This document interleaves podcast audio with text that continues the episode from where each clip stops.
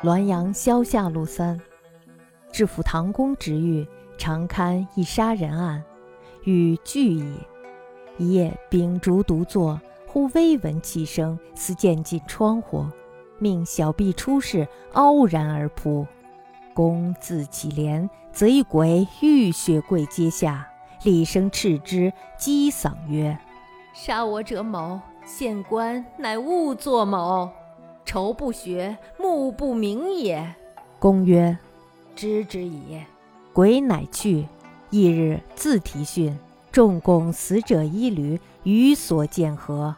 信以间，竟如鬼言，改作某。问官申辩百端，终以南山可疑，此案不动。其木有已有他故，微寇公。使具言始末，亦无如之何。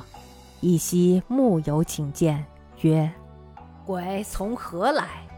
曰：“自至阶下。”鬼从何去？曰：“须然越墙去。”木有曰：“凡鬼有形而无志，去当俨然而隐，不当越墙。因即越墙处巡视。”虽周瓦不裂，而新雨之后，数重屋上皆隐隐有泥迹，直至外垣而下。知以是公曰：“此必求会劫道所为也。”公沉思恍然，仍从原验。会其事，亦不复深求。知府堂直御公审查一件杀人案，已经定案。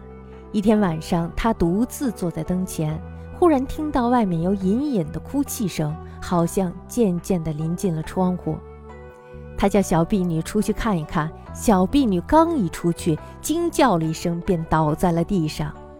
唐公掀开了帘子，看见一个浑身是血的鬼跪在了台阶下。唐公厉声呵斥他，鬼连忙叩头道：“杀我的人是贾某，县官却误判了乙某。”这个仇报不了，死了也不能瞑目呀。唐公说：“知道了。”鬼离去。第二天，唐公亲自提审，证人所提供的死者的衣服均与他昨日看见的一模一样。此时，唐公更加相信了，竟然按照鬼所说的改判贾某为凶手。原审案官百般申辩。唐公坚持认为南山可疑，但这个案子不能改。师爷怀疑另有原因，婉转地向唐公探寻。唐公这才说出了昨夜见鬼的事儿。师爷也拿不出什么主意来。一天晚上，师爷来见唐公，问鬼从哪儿来的。唐公说他自己来到了台阶下面。师爷问鬼往哪儿去了。唐公说。他咻的一下越墙而去。